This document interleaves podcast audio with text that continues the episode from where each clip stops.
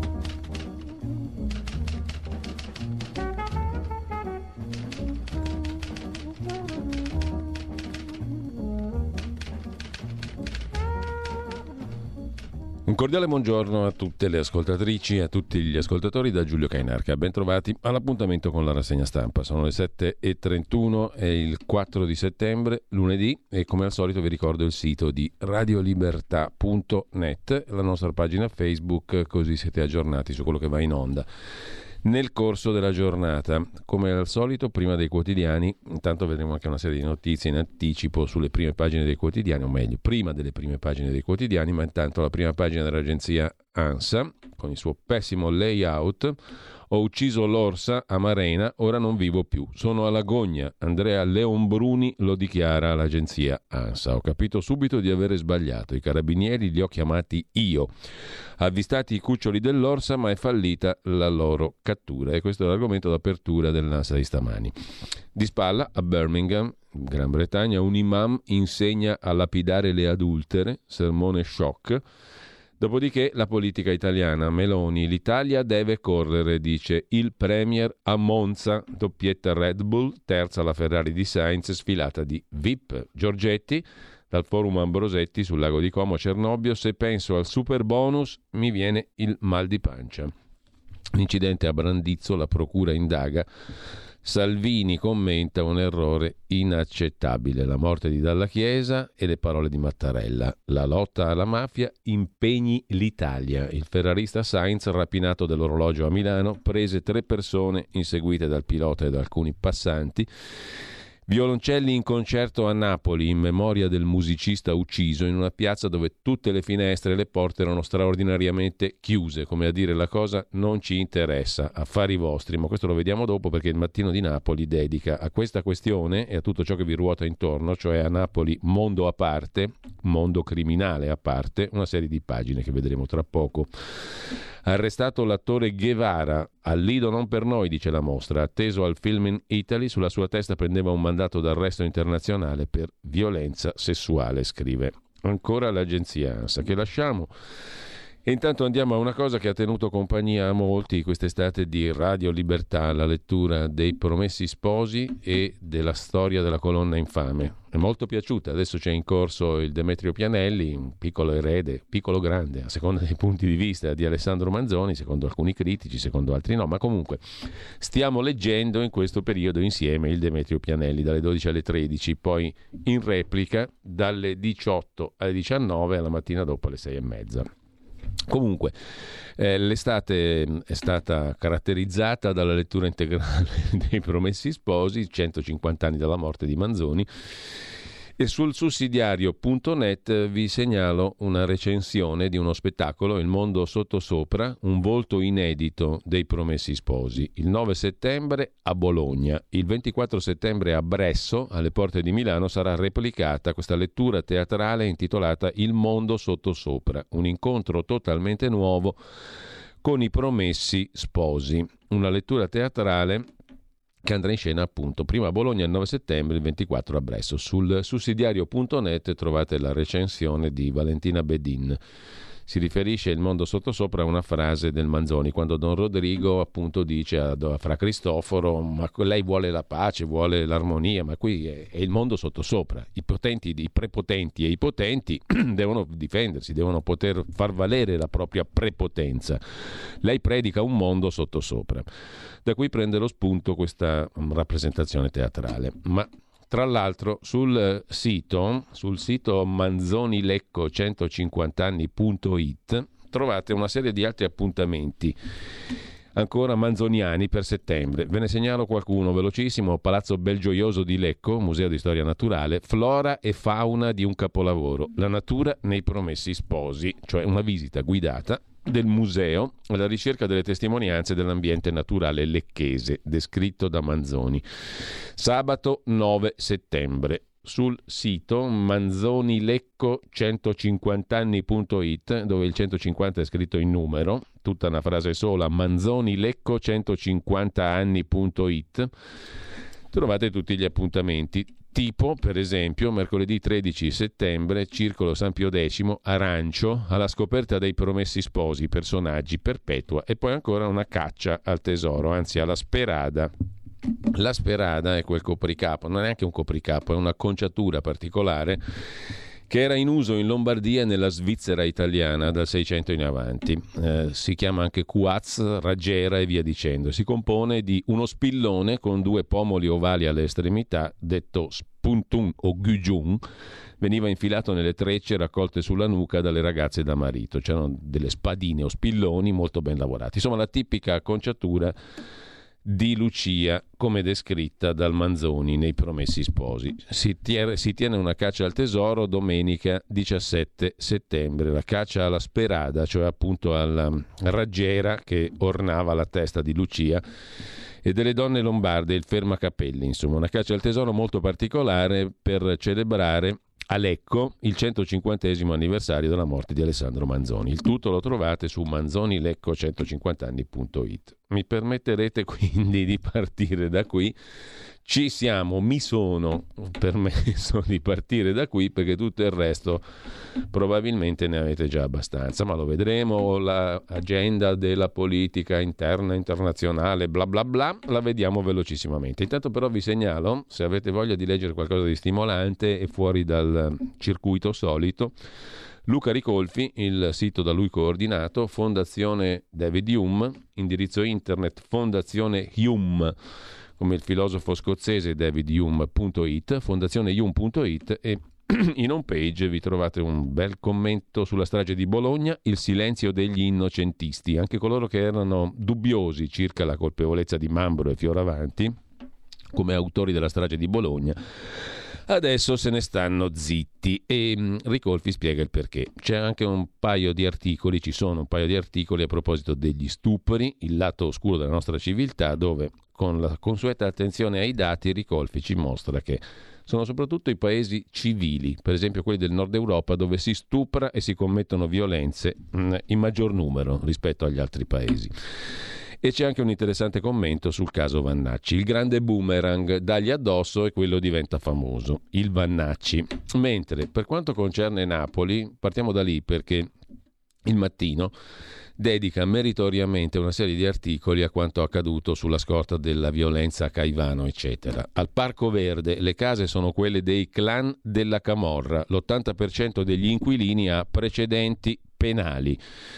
E parte adesso, adesso, il monitoraggio capillare, scrive il Mattino di Napoli, dei residenti nel Parco Verde, nel rione delle case popolari, IACP, per scovare chi da decenni, da decenni occupa abusivamente gli alloggi senza averne il titolo, grazie alla Camorra, che è il potere reale nello Stato italiano. Lì lo Stato italiano quasi non esiste, è un qualcosa di decorativo, è un sovrappiù.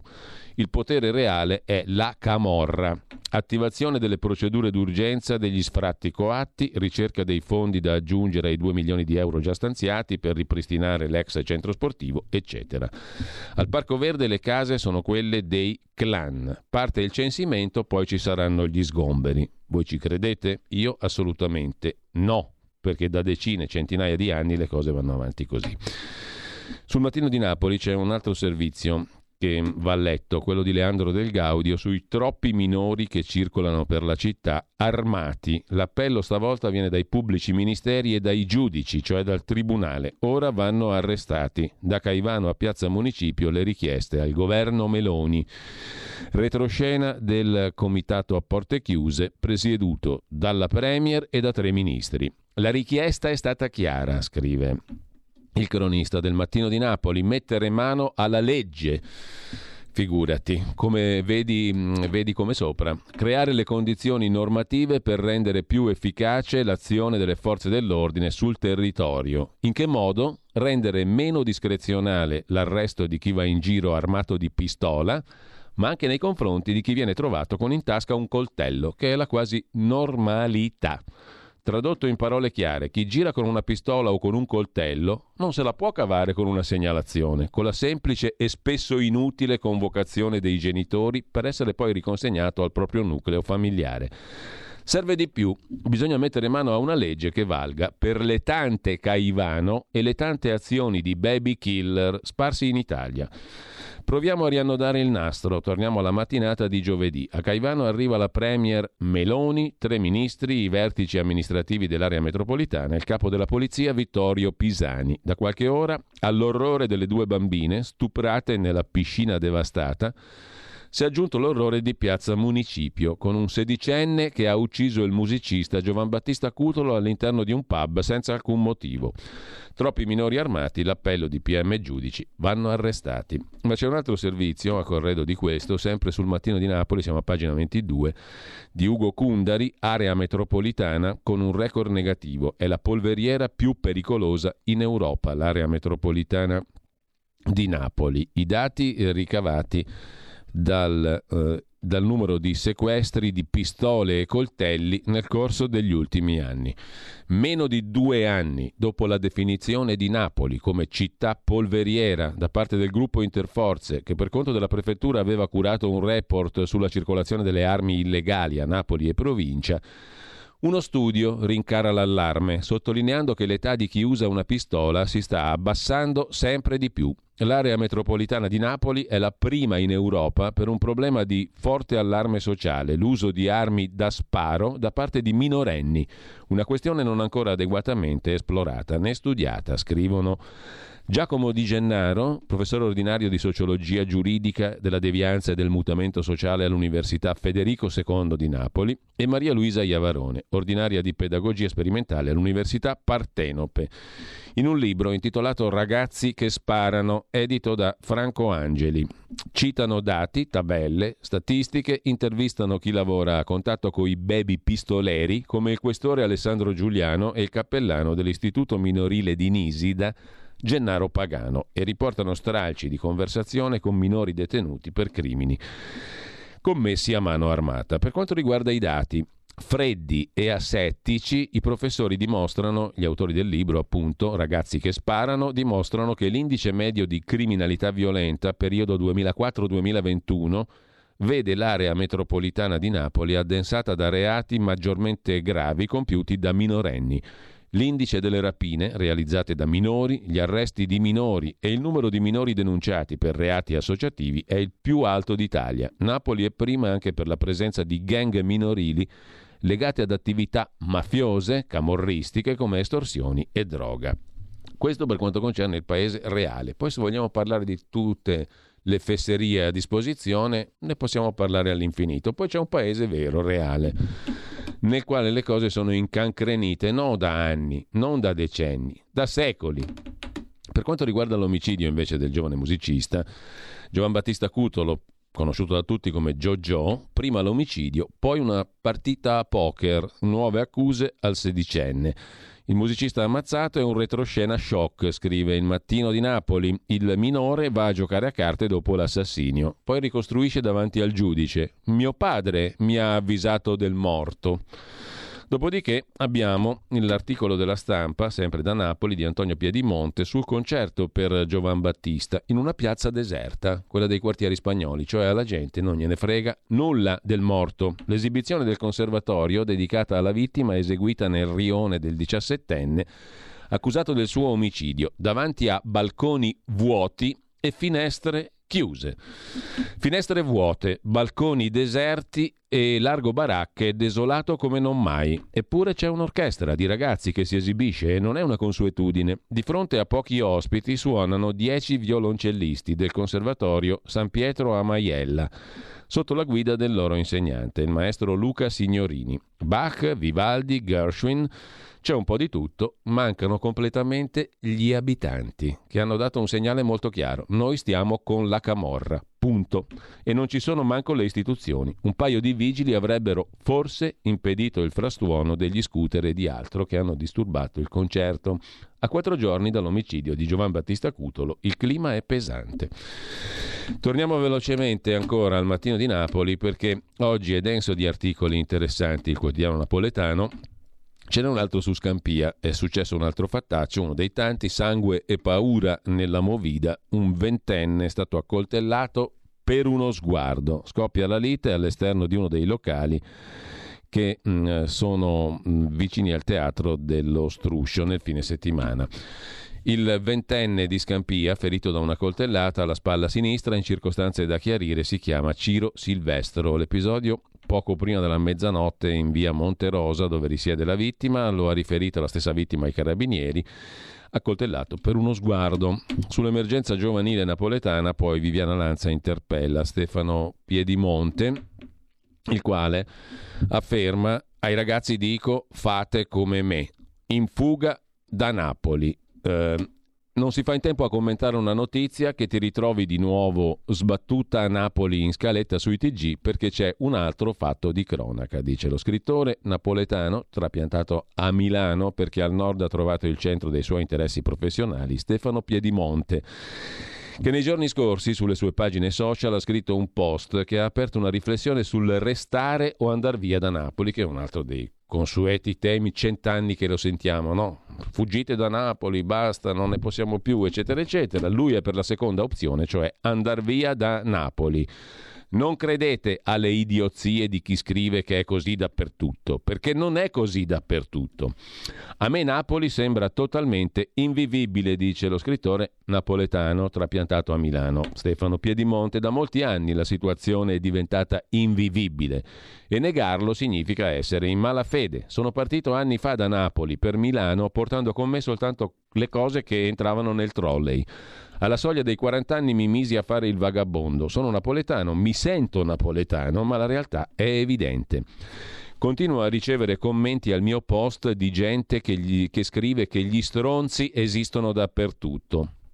Questo secondo me è un errore. Quel ragazzo che ha sparato non è uno stronzo, non bisogna considerare lui come una malattia perché quel ragazzo è il sintomo di una malattia molto diffusa fra i napoletani, che è una sorta di forma delirante di negazionismo, che poi guardate era la stessa cosa che diceva Giovanni Falcone dei siciliani, cioè hanno un ego talmente smisurato che negano il fenomeno della mafia, anzi lo respirano perché è un fenomeno sociale diffuso. Il primo assassino di Napoli è chi ne nasconde i problemi. Napoli è vittima di chi nasconde i problemi, di chi ora dà la colpa alle fiction. E non mi riferisco al padre del ragazzo, certamente. Io sono cresciuto con i problemi e con i videogiochi GTA, ma non sono mai andato per strada a rubarmi le macchine e a sparare in testa alle persone. Se ami una città, per quanto si possa amare un luogo, hai tutto l'interesse a evidenziarne i problemi. Quindi, secondo me, l'antidoto di cui avrebbe bisogno Napoli è l'opposto. Non chi tende a negare e nascondere, ma qualcuno che sia in grado di farli venire fuori tutti i problemi, da un momento all'altro. In questo periodo Napoli sembrava rinascere, il boom del turismo, la ripresa di fiducia. Quali soluzioni per i mali della città? chiede il mattino, risponde lo scrittore e giornalista Stefano Piedimonte. Secondo me le cose che mancano sono tre. Intanto, per quanto io non ami i governi e le intenzioni autoritarie, credo che sia necessaria una forte azione di repressione, che da sola non serve a nulla, ma va abbinata a una forte azione culturale. E non mi riferisco solo alla cultura letteraria e cinematografica, e ai forti incentivi per il lavoro. Quindi repressione, cultura, lavoro.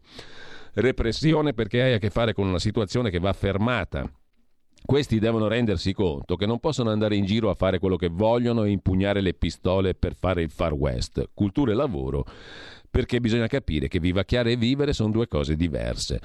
Ricordando una frase del libro di Curzio Malaparte, la pelle, si tira in ballo il fatto che Napoli sia capace di sopravvivere sempre. Credo che Napoli sopravviverà a tutto, conclude Piedimonte, ma bisogna vedere qual è il punto, perché questa capacità di sopravvivere è anche la sua grande condanna. Napoli sopravvive perché ha il potere di rispondere a tutto, anche ai più grandi affronti, con una pernacchia Napoli non prende niente sul serio, fa una pernacchia e resta in piedi, ma questa capacità diventa condanna quando non prendendo nulla sul serio non si permette alle critiche di essere elaborate e metabolizzate e si rimane in piedi per sempre, ma barcollando, zoppicando, come uno che si arrangia e vivacchia. Davvero è questo che Napoli vuole per sé e per i suoi figli? Così sul mattino Stefano Piedimonte, scrittore. Chiudiamo il capitolo Napoli, mh, mm, al quale abbiamo dedicato ampio spazio perché credo che ogni, una volta ogni tanto un po' di bagno di realtà, quando c'è, quando ce ne fornisce qualche spunto, talora anche qualche quotidiano, occorre farlo. A proposito di realtà future, invece, flat tax per tutti, qui vi cito subito un'intervista che poi magari riprendiamo meglio al sottosegretario leghista al Ministero dell'economia eh, il sottosegretario Massimo Bitonci. Flat tax per tutti, la Lega non molla, resta un nostro obiettivo insieme con la pace fiscale nonostante la bomba del super bonus. Per quel che riguarda il nuovo patto di stabilità, le grandi opere devono uscire dal calcolo del deficit, dice ancora Bitonci, intervistato da Fabio Dragoni su La verità di stamani, a pagina 4. Mi preoccupa, dice ancora Bitonci, il calo del credito bancario. Con la riforma del fondo garanzia PMI eviteremo alle piccole aziende di rimanere senza soldi. A proposito di Lega, sul quotidiano friulano Il Messaggero, Messaggero Veneto del lunedì, c'è un'intervista al presidente della regione Friuli Venezia Giulia, Massimiliano Federica, a margine del congresso leghista di cui Federica è uno degli esponenti più importanti. Le sfide per il futuro, l'economia europea rallenta Dobbiamo essere pronti. Sul patto di stabilità non si torni all'epoca pre-Covid, dice Federica. Vanno evitate storture che mettono a rischio i conti come con il super bonus. La nostra regione sta comunque reggendo meglio degli altri territori. Solo negli hotspot è possibile controllare gli irregolari con la polizia o con l'esercito a proposito di immigrazione. La Lega intanto in Friuli Venezia Giulia va avanti con Dreosto, sarà segretario per i prossimi tre anni. Il senatore senatore pordenonese Marco Dreosto, segretario della Lega del Friuli Venezia Giulia. A proposito invece di cose economiche, sempre sulla verità, vi segnalo l'intervista pagina 9, alla ministra del lavoro Marina Elvira Calderone, che torna a parlare di gabbie salariali fra il nord e il sud. Si può intervenire, dice Calderone, con la contrattazione di secondo livello senza toccare il diritto alla parità retributiva. Alla nuova piattaforma per chi cerca occupazione sono arrivate 12.000 domande, una buona partenza. Lo stop al reddito di cittadinanza non innescherà una bomba sociale, resta l'assegno di inclusione per i più fragili, dice ancora alla verità la ministra del lavoro Calderone che tocca più o meno marginalmente il tema delle gabbie salariali fra nord e sud. Altro tema invece di concreta importanza, quello dell'immigrazione.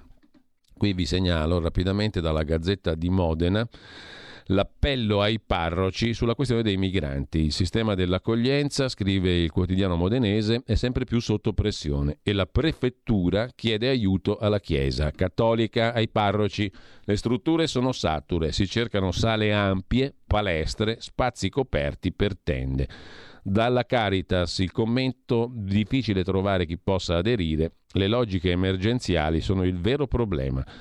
Il prefetto di Modena, Camporota, osserva l'emergenza è sempre più crescente, come in tutto il paese. Occorre un grande sforzo di tutti.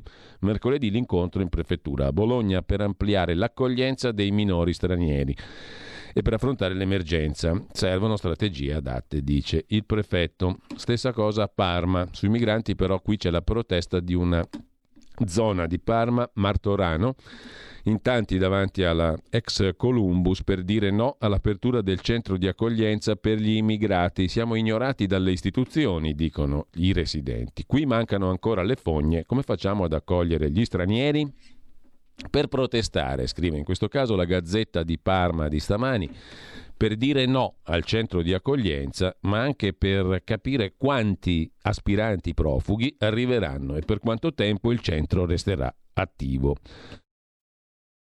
Così sulla Gazzetta di Parma. Infine i cittadini chiedono attenzione quando il polverone mediatico sarà svanito nei confronti di una frazione, quella appunto di Martorano che è stata dimenticata dalle istituzioni. Si ricordano di noi soltanto quando ci sono le elezioni. Qui mancano anche le fogne. Sono anni che chiediamo un collegamento con il bus, oltre a una migliore illuminazione e ai marciapiedi. Tante promesse, ma non succede mai nulla. Siamo a Martorano, davanti ai cancelli della ex fabbrica Columbus, strada Barghetto. Ieri mattina il clima era questo durante l'incontro organizzato da Lino Cirri per accendere i riflettori dei media sul centro accoglienza aspiranti profughi che dovrebbe aprire a giorni. A quanto pare l'operazione è riuscita. Tra le oltre 60 persone riunite davanti all'ex fabbrica, ieri mattina una troupe di Rai 3 decisa a tastare il polso agli abitanti di questa piccola frazione circondata dai campi. Giovedì sera alle 21.30 sarà la volta delle telecamere di Dritto e Rovescio, una trasmissione condotta da Paolo Del Debbio in onda su Rete 4. Anche loro sono state attirate dalla protesta di Martorano.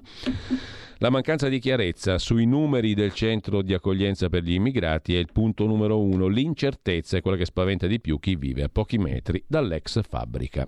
Qui a Parma.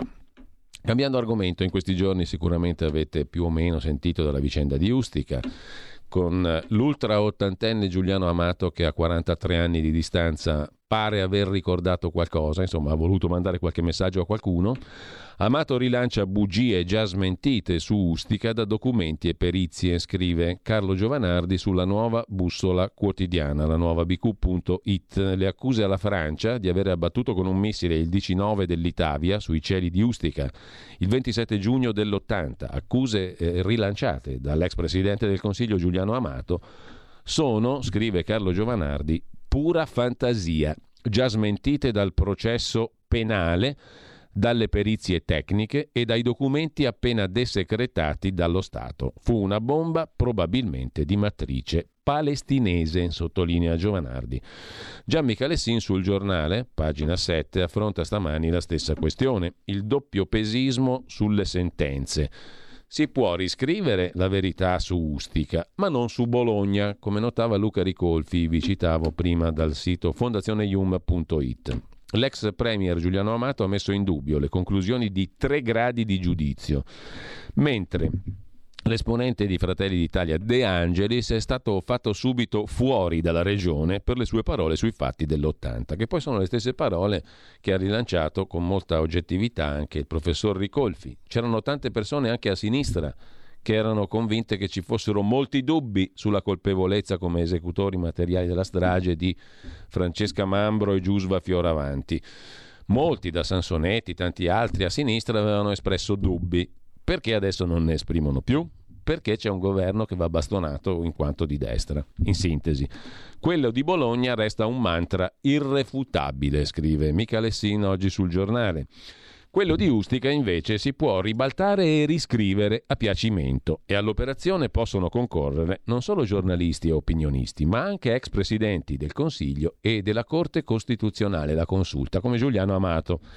È il paradosso della verità giudiziaria all'italiana, un paradosso ben rappresentato dall'indifferenza con cui Giuliano Amato calpesta, dalle pagine di Repubblica, tre sentenze, o meglio tre gradi di giudizio, le sentenze sul disastro di Ustica. Un paradosso reso ancora più evidente dalla contiguità con le dimissioni del portavoce della Regione Lazio Marcello De Angelis, costretto all'abbandono non per le canzonacce scritte 30 anni fa, ma per i dubbi espressi sulla sentenza che attribuisce la strage di Bologna al terrorismo neofascista. Dubbi, peraltro, ampiamente argomentati in un libro firmato dal giudice Rosario Priore. Giuliano Amato invece è pienamente titolato, nonostante gli strafalcioni storici e tecnici da lui inanellati nell'intervista a Repubblica, a criticare la sentenza, ribadita fino in Cassazione, che attribuisce a una bomba il disastro di Ustica. Quella verità giudiziaria, a differenza delle tesi di Amato, non si basa su deduzioni, ma su una perizia eseguita sul 90% dei resti del 19 Itavia. Perizia firmata non da un cialtrone, ma da un collegio internazionale guidato dal professor Aurelio Misiti, massima autorità italiana del settore, affiancato da esperti provenienti da paesi non coinvolti nel disastro. Ehi tu, non trovi più il segnale di Radio Libertà sulla tua radio DAB? Non disperarti, risintonizza. Sì, ma come? È facile, tasto menu, poi scegli il tasto corrispondente alla ricerca automatica dei canali, attendi qualche minuto e tutte le stazioni DAB della tua zona saranno disponibili. Stai ascoltando Radio Libertà. La tua voce libera, senza filtri né censura. La tua radio. E a proposito di Ustica, appunto, e delle sentenze e delle perizie che hanno certificato la bomba, come se non bastasse, le tesi contenute, scrive ancora Gian Michalessin sul giornale di oggi, Nell'istruttoria del giudice Rosario Priore sono state assolutamente confutate nelle 272 udienze del processo. Nelle motivazioni della sentenza la tesi del missile viene liquidata come fantapolitica o romanzo frutto della stampa che si è sbizzarrita a trovare scenari di guerra, calda o fredda. Ma il vero problema riguarda la ricerca dei colpevoli in questi 40 anni le improbabili ricostruzioni, rilanciate da Giuliano Amato, non solo hanno complicato i rapporti con la Francia, ma sbarrato la strada alla ricerca della verità. Le fantasie di chi ricostruisce improbabili battaglie aeree e accusa i nostri generali sono state e restano il miglior pretesto per impedire qualsiasi vera indagine sui mandanti della bomba Un'indagine che non era difficile capire da dove far partire, anche perché alle 10 del mattino del 27 giugno, solo 36 ore prima del disastro, Stefano Giovannone, colonnello del Sismi, demiurgo e garante da Beirut del cosiddetto lodo Moro tra Italia e fazioni palestinesi, invia a Sirio, nome in codice di un suo superiore a Roma, un cablogramma urgente ed esplicito. Abet informatomi tarda serata 2-6 che FPLP, Fronte di Liberazione della Palestina, avrebbe deciso riprendere totale libertà azione senza dar corso a ulteriori contatti. L'FPLP è la fazione palestinese, appoggiata da Gheddafi, che era pronta insomma a infrangere il lodo Moro e a riprendere cioè l'attività terroristica in Italia Peccato, conclude Michele Sin, che 40 anni dopo quella verità resti nascosta dietro la cortina fumogena di improbabili battaglie aeree combattute nei nostri cieli. Con tanti saluti non solo alla riverita verità giudiziaria, ma anche ai mandanti della strage. Matrice palestinese, sottolinea Michele Sin. Sulla strage di Ustica, infine, vi segnalo anche sul quotidiano nazionale, giorno nazionale Est del Carlino, pagina 7 L'intervista di Alessandro Farrugia ad Alfredo Mantici, ex capo del Dipartimento Analisi Strategica e direttore di Visione Analisi del SISDE, servizio segreto dove entrò nel 79 e rimase per 30 anni. I documenti non si troveranno, la verità solo se qualcuno parla, dice Mantici. Non è detto che tutte le carte importanti siano state protocollate.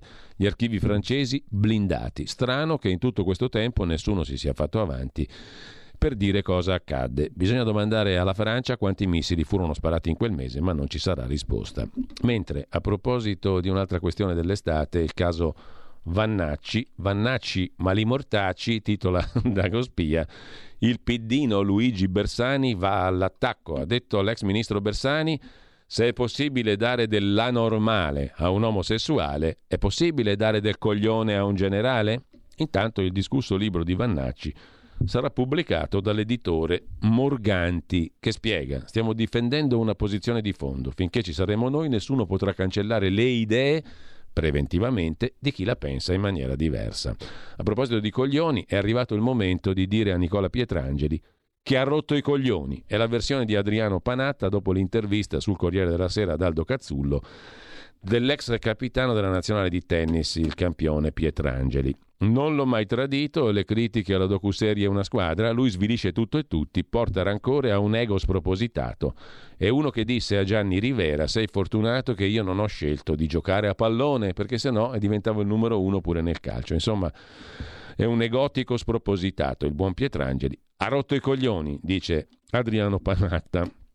Tornando invece a proposito di coglioni, al generale Vannacci, coglioni secondo Bersani naturalmente, Vannacci è un coglione, mentre due pagine dedica a Vannacci la verità, con due interviste, la prima di Fabio Dragoni a Lucetta Scaraffia, editorialista, voce critica del mondo femminista, cattolica, già docente di storia contemporanea all'Università La Sapienza, la destra, dice Scaraffia, alla verità, ha ancora complessi di inferiorità sui valori in cui crede. Il libro del generale Vannacci non è omofobo né razzista e ha spunti di buon senso, eppure ha imbarazzato molti conservatori perché la destra ha ancora complessi di inferiorità.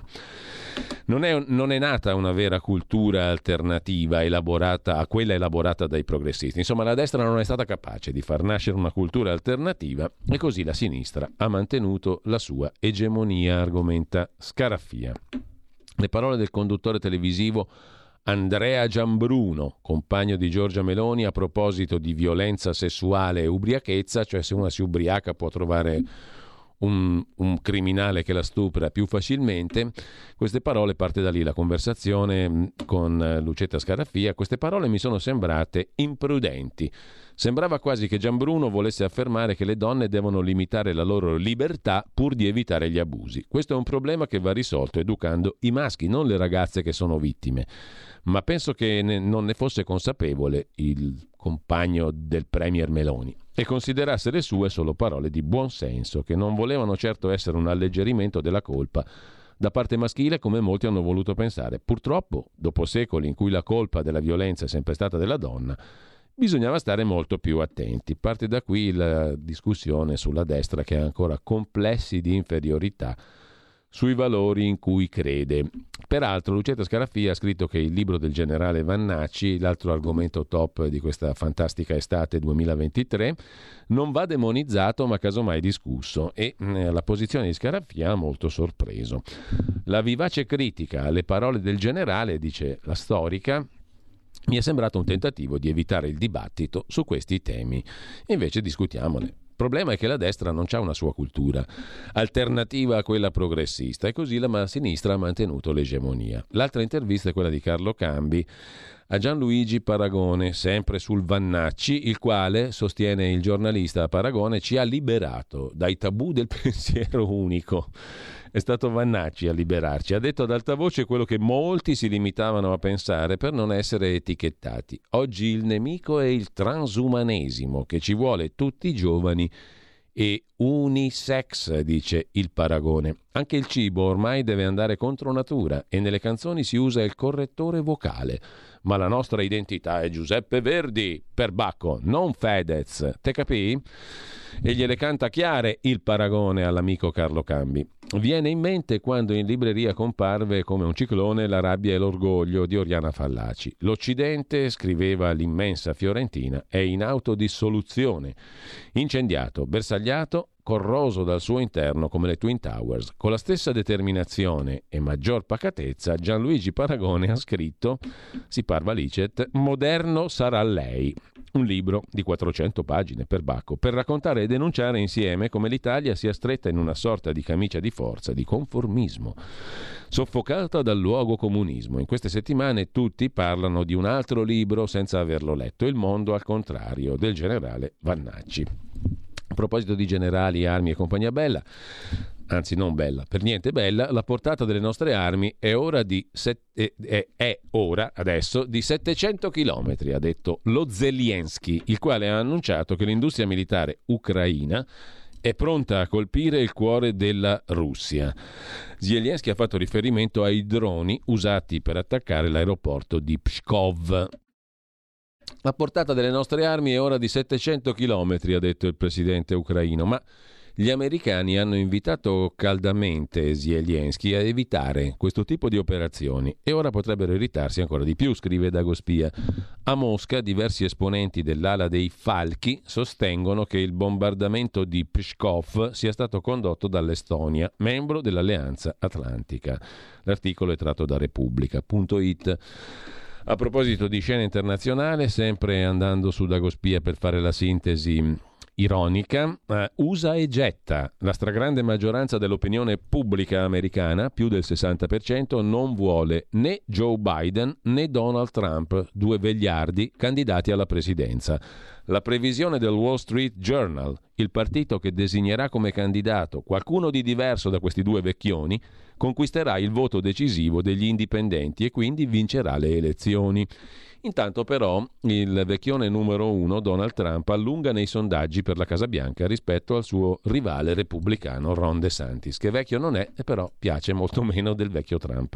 Vedremo. Intanto domani il quotidiano dell'editore svizzero Carlo De Benedetti ha rivelato le ombre nel passato di Franco Sirianni. Chi è? È il titolare della Sigifer, l'azienda per la quale lavoravano cinque operai morti travolti dal treno in corsa a Brandizzo.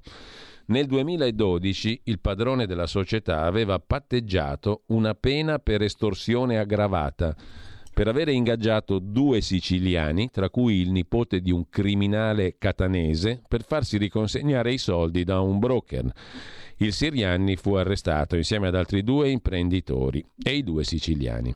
Nel passato di Franco Sirianni, ha scritto su Domani nello Trocchia, c'è una pena patteggiata per estorsione aggravata a tre anni e otto mesi con interdizione dai pubblici uffici per cinque anni.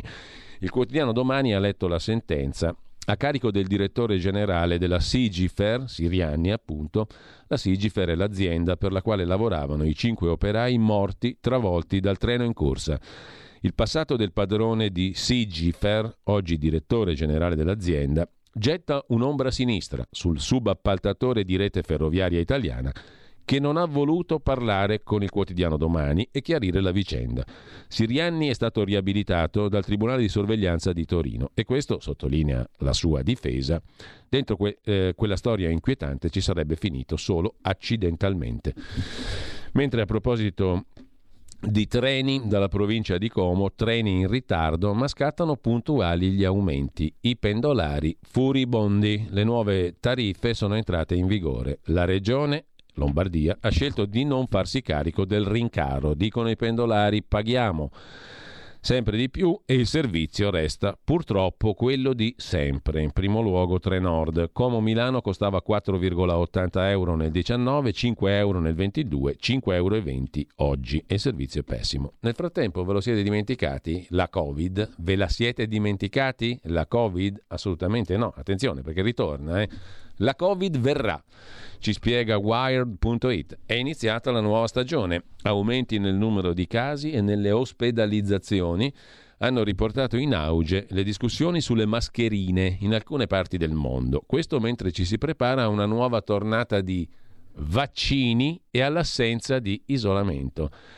Il Covid, per meglio dire la Covid, che verrà. Prepariamoci.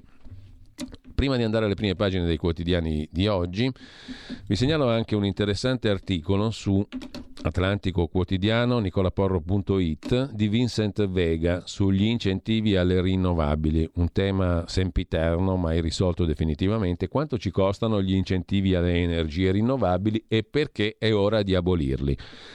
Ben 10 miliardi l'anno in bolletta, 110 euro a famiglia. Eolico e fotovoltaico sono tecnologie mature da 20 anni. È tempo che competano sul mercato senza sussidi dopanti e costosi, 10 miliardi di euro all'anno nelle nostre bollette. Sul uh, sito di Atlantico Quotidiano nicolaporro.it c'è anche da segnalare un altro bell'articolo di Gianluca Spera su un'altra questione, Digital Service Digital Services Act, in sigla DSA. La nuova normativa sul mondo digitale dell'Unione Europea, ennesima conferma del volto autoritario di Bruxelles.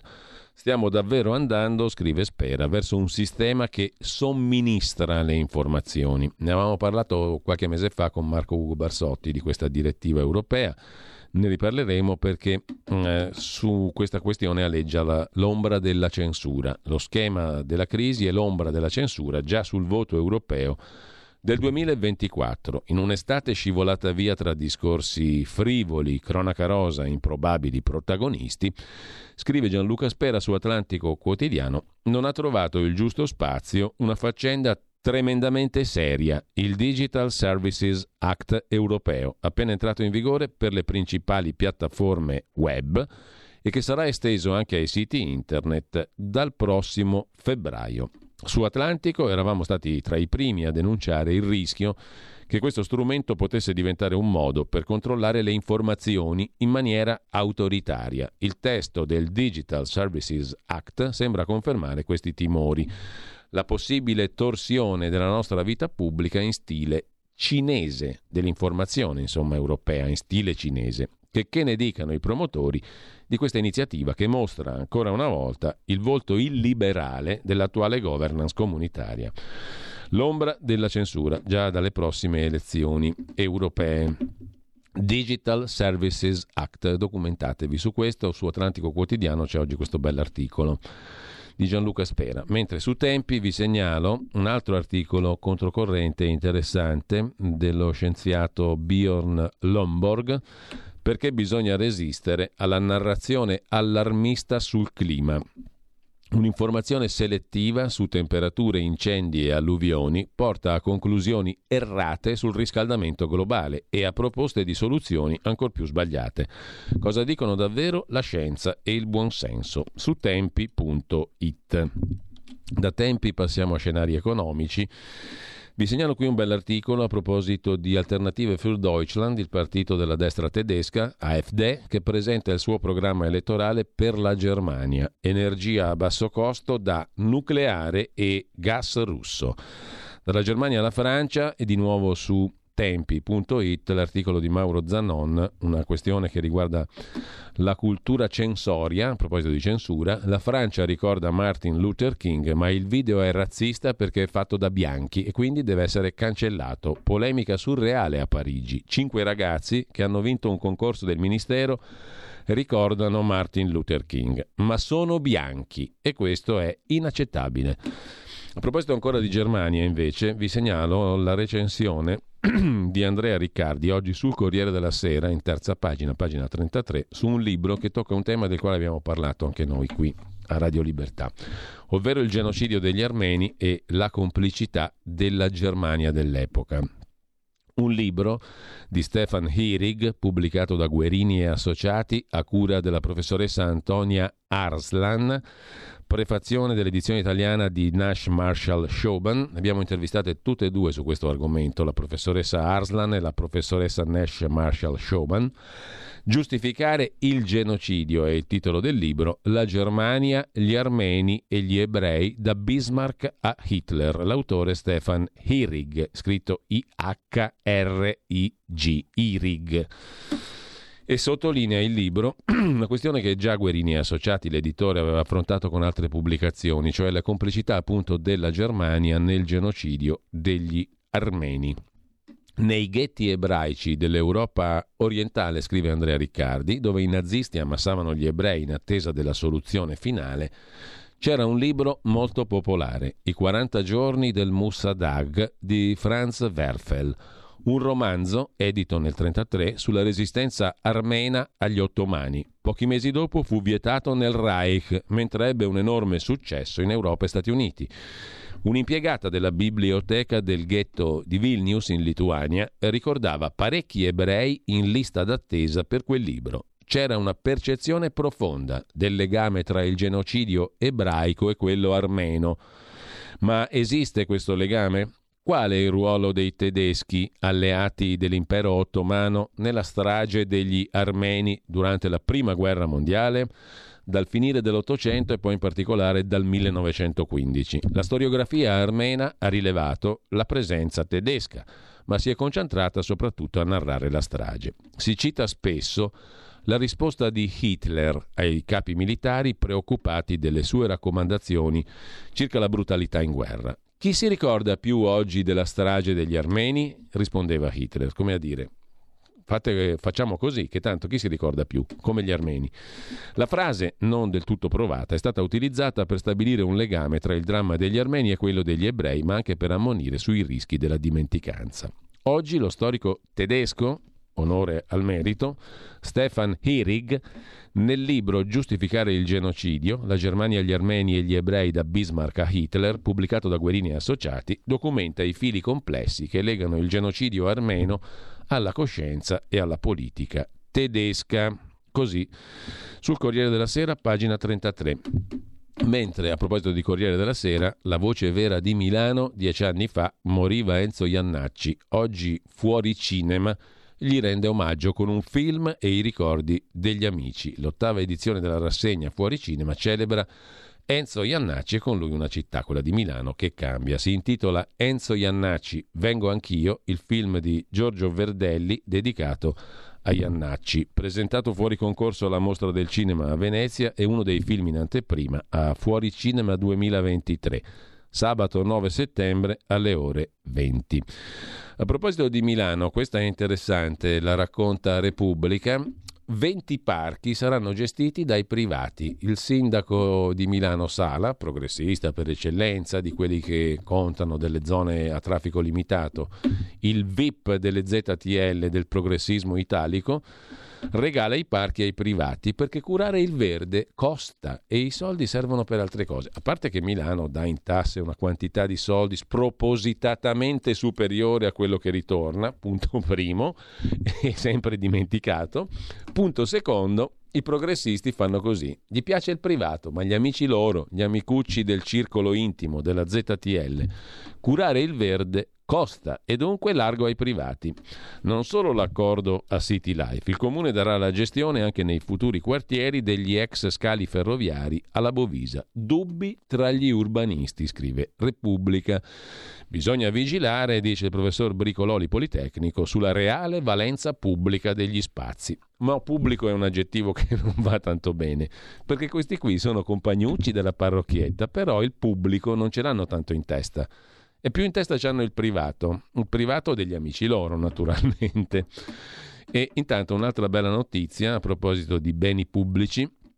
La meravigliosa Casa degli Atellani, il museo di Corso Magenta, di fianco a Santa Maria delle Grazie, al Cenacolo, Chiude, chiude le Casa degli Atellani, la vigna di Leonardo, lì è intervenuto anche Piero Portaluppi, grandissimo architetto, la vigna di Leonardo sarà un lusso per pochi. La dimora storica è stata comprata dal colosso francese Louis Vuitton e non sarà più visitabile al popolo dopo il 30 settembre. Milano sempre più per pochi e sempre più invivibile. Mentre a proposito di privati ce n'è uno molto interessante, si chiama Baldassarre Monge e la sua storia, 89 anni ha fatto, il signor Monge, voi lo conoscerete se siete amanti degli animali perché è suo il marchio di uno dei cibi per animali e per cani e gatti più famosi. Comunque eh, l'89enne cuneese di Monasterolo di Savigliano, Baldassarre Monge, racconta la sua storia a Pieranna Franini sul giornale di oggi nella parte del controcorrente. La mia fortuna è stato il mio licenziamento e il mio cane dal veterinario. Il patron del cibo per animali, Baldassarre Monge, 89 anni, cominciò vendendo gli scarti di pollo tritati e da lì ha costruito un impero da 500 milioni di fatturato. Quando parlavo di scatolette per il cibo per cani e gatti mi ridevano in faccia. La banca mi rifiutò il prestito. Ora possiedo l'1% di Mediobanca. L'azienda Monge a Monasterolo di Savigliano, Cuneo, è al 22 posto, scrive il giornale, nella classifica mondiale dei maggiori produttori di cibo per animali. Al primo posto nella classifica italiana. 500 milioni di fatturato quintuplicato nell'ultimo decennio. Persi il lavoro alle officine Savigliano perché non volli prendere la tessera fascista e inventai un'attività nuova. In un'azienda sana l'intelligenza deve prevalere sugli interessi singoli, altrimenti si sfaldano le famiglie. Caprotti, patron dell'Esselunga, mi aprì le porte della grande distribuzione. Firmai il contratto direttamente con lui. C'era intesa, ricorda il signor Monge, un esempio di imprenditoria straordinariamente efficace. Mia moglie mi ha sempre sostenuto, brontolava solo quando sterilizzavo le scatolette nella cucina di casa nostra. E adesso ha creato un impero. Mentre lasciamo a questo punto le anticipazioni andiamo a vedere le prime pagine dei quotidiani di oggi. Uno dirà, porca miseria, che rassegna stampa da pirla, che è questa qui. Alle 8.24, dopo un'ora, uno ti legge le prime pagine dei giornali. E siamo fatti un po' bizzarri così, perché a noi le prime pagine dei giornali ci dicono poco e niente, visto che è sempre la stessa solfa, la stessa minestra. Prima proponiamo quello che potrebbe essere interessante per chi ascolta. Dopodiché la sbobba, la sbobba comune, diciamo, la, la trippa per il popolo, per il popolo bue naturalmente. Per il popolo intelligente invece cerchiamo di fare qualcosa prima di vedere la sbobba. Comunque andiamo alla sbobba di oggi, il Corriere della Sera apre con il super bonus che fa danni. Sono le parole del ministro Giorgetti da Cernobbio, come tutti i settembre do coglioni, scusate il venetismo, ma così, mm, visto che anche Bersani ha sdoganato questa parolaccia, oggi la usiamo impunemente. Do bae, così, due palle così, ogni, ogni settembre c'è il meeting Ambrosetti, Cernobbio, i soloni dell'economia e bla bla bla. In questo caso a parlare è il ministro Giorgetti, misure da mal di pancia, il super bonus che sta frenando la manovra, ha fatto danni, c'è il buco, non possiamo fare tutto, eccetera, eccetera. Visto che c'è il buco che è stato creato dal super bonus, adesso dobbiamo andare cauti, non possiamo fare i 100 metri, bisogna fare la maratona e tutte queste belle cose qua. Conte invece, padre del super bonus, dice che il super bonus era una cannonata, ha generato crescita. Salvini rilancia il nucleare, entro qualche annetto e poi Nordio sulla riforma della giustizia che va avanti, eh, una bomba, una cannonata pure quella. E Meloni dice bisogna correre di più. Poi mi dite che non è la solita sbobba per il popolo bue, fate voi, se vi piace sta roba qua, eh, comunque ci sono tante rassegne stampa eh, anche in circolazione di quelle più canoniche, più sbobbanti, diciamo così. E noi cerchiamo di evitare la sbobba, di offrire dei bocconcini un po' più raffinati, come il signor Monge, diciamo, no? Anche lui si è inventato un cibo di qualità per cani e gatti. Stessa roba facciamo noi, questa è la trattoria.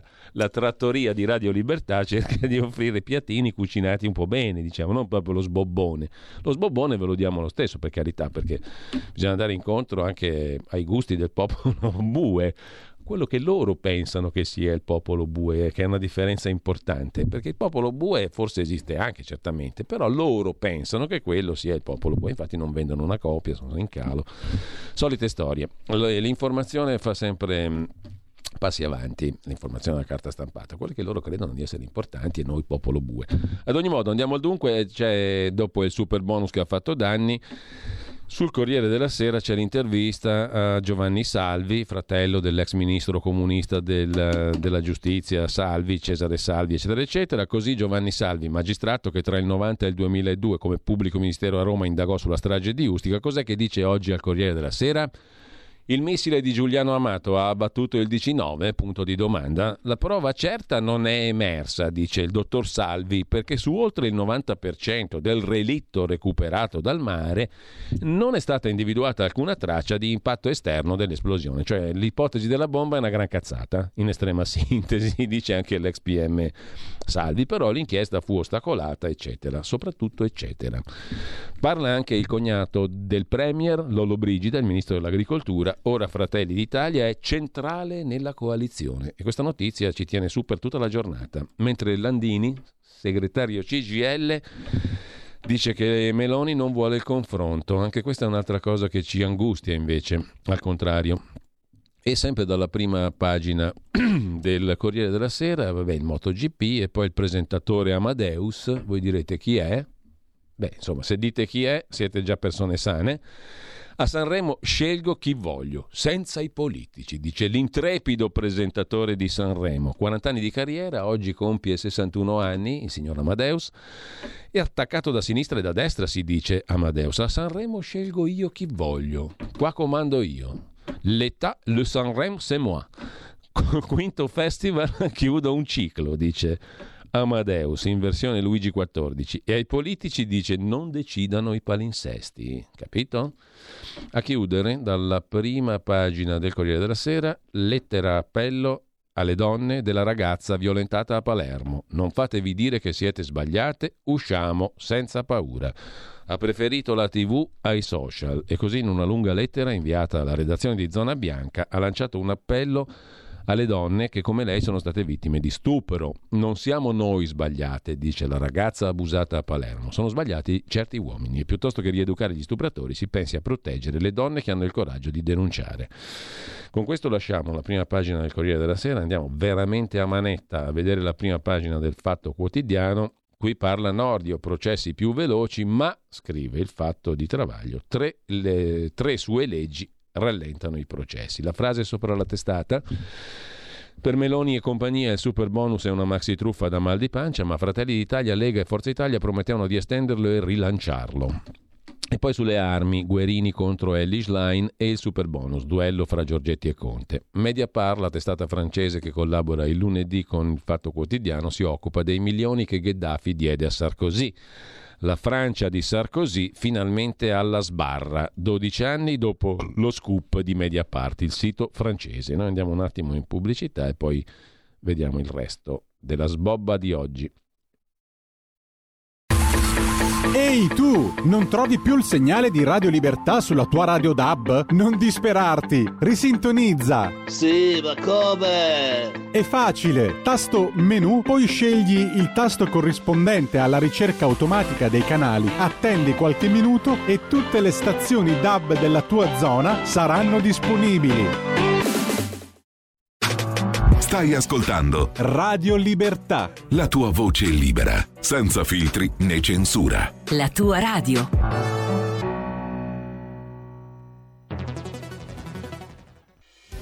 Quotidiano di Sicilia, il quotidiano d'Italia, l'informazione che ribalta i luoghi comuni, una vera visione dei fatti, l'Italia vista da sud. Ogni siciliano che vive in Italia e nel mondo è una risorsa, è protagonista della crescita della nostra nazione. Dai forza alla crescita della nostra isola, abbonandoti al QDS digitale più archivio a soli 99 euro annui. Quotidiano di Sicilia, il quotidiano d'Italia, una scelta di valore.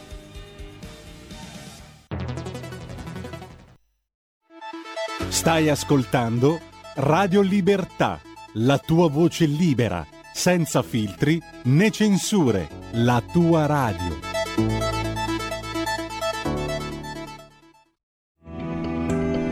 Il meteo.it presenta le previsioni del giorno.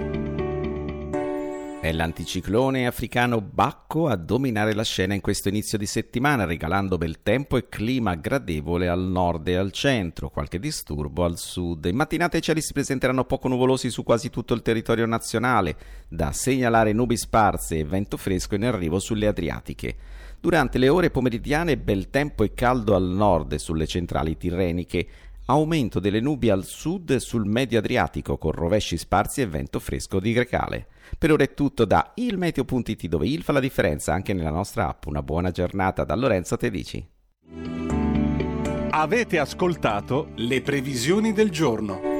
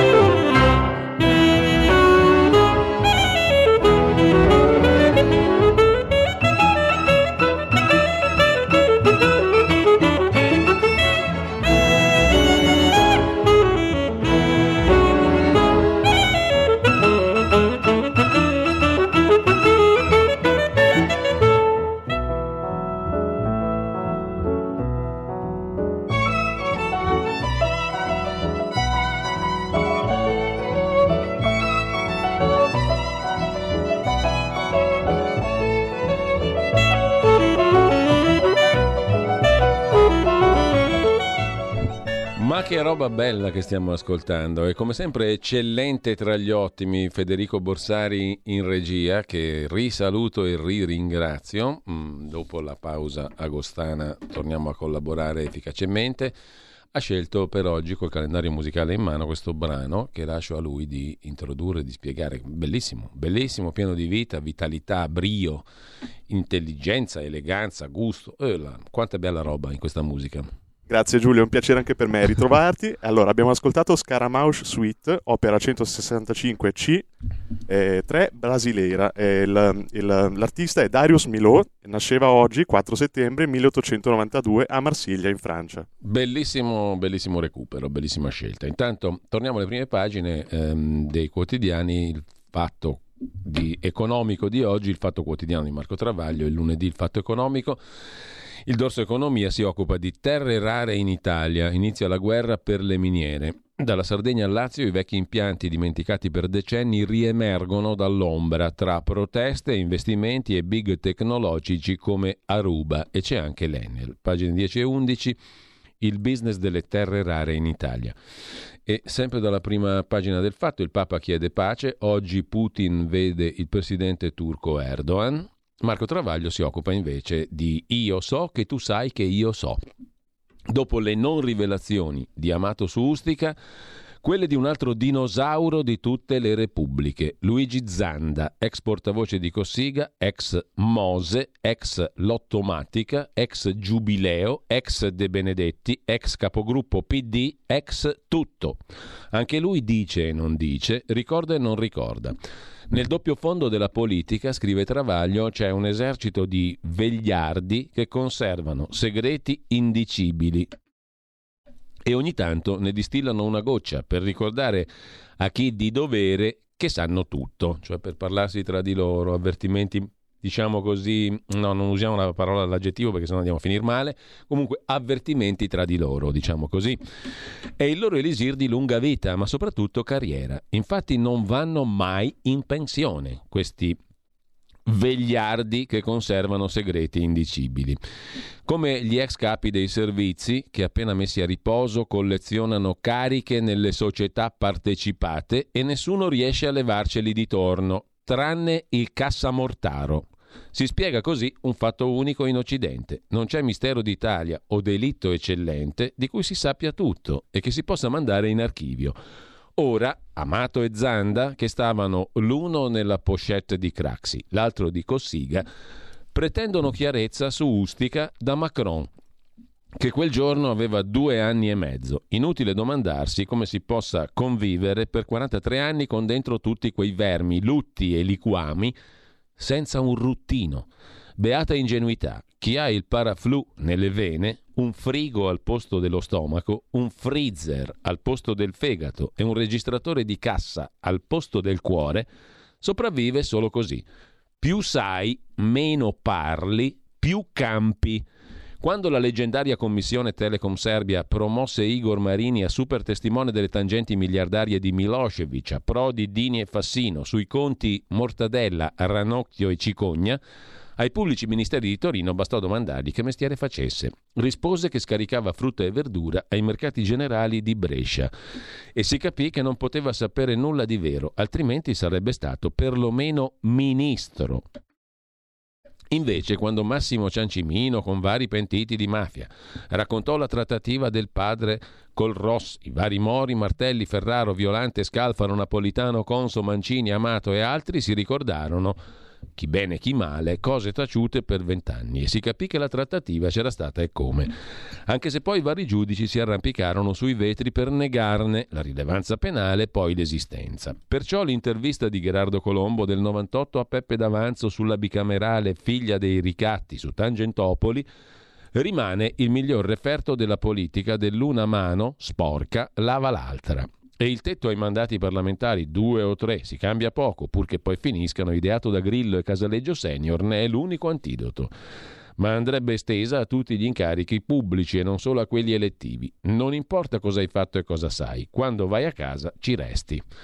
Un bel minestrone, insomma, quello che ci cucina oggi Marco Travaglio, dove c'è roba buona, roba passata di cottura, roba così e cosà C'è un po' di tutto, insomma, il minestrone del Fatto Quotidiano. Il giornale apre la sua prima pagina, andiamo veramente veloci con il partito di Cernobbio che promuove Giorgia Meloni. Gli industriali sono soddisfatti dal governo, ma il voto si ferma alla sufficienza per colpa della tassa sugli extraprofitti delle banche. Dobbiamo correre di più, ha detto la Premier da Monza, guarda caso.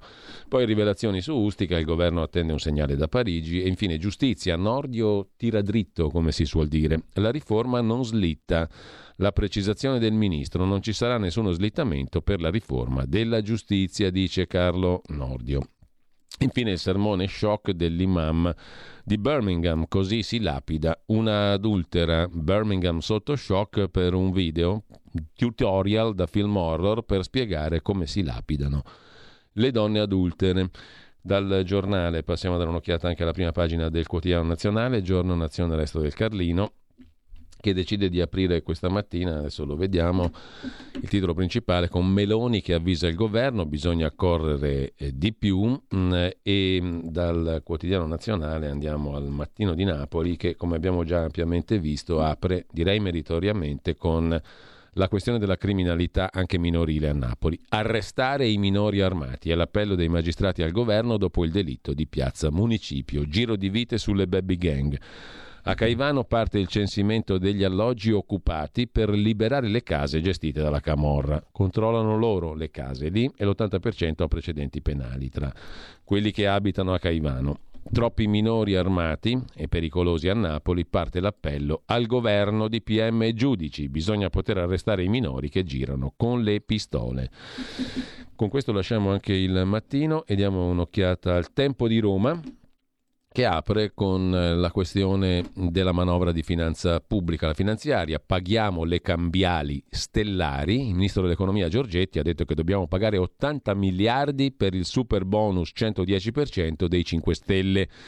Il reddito di cittadinanza è costato 26 miliardi, ma i soldi truffati dai furbetti non si riescono a recuperare. Giusto tassare gli extra profitti, abbiamo aiutato le banche, lo Stato dà e poi chiede, ha detto il ministro Giorgetti. Evviva il pragmatismo di Giorgetti, scrive il direttore del Tempo Davide Vecchi.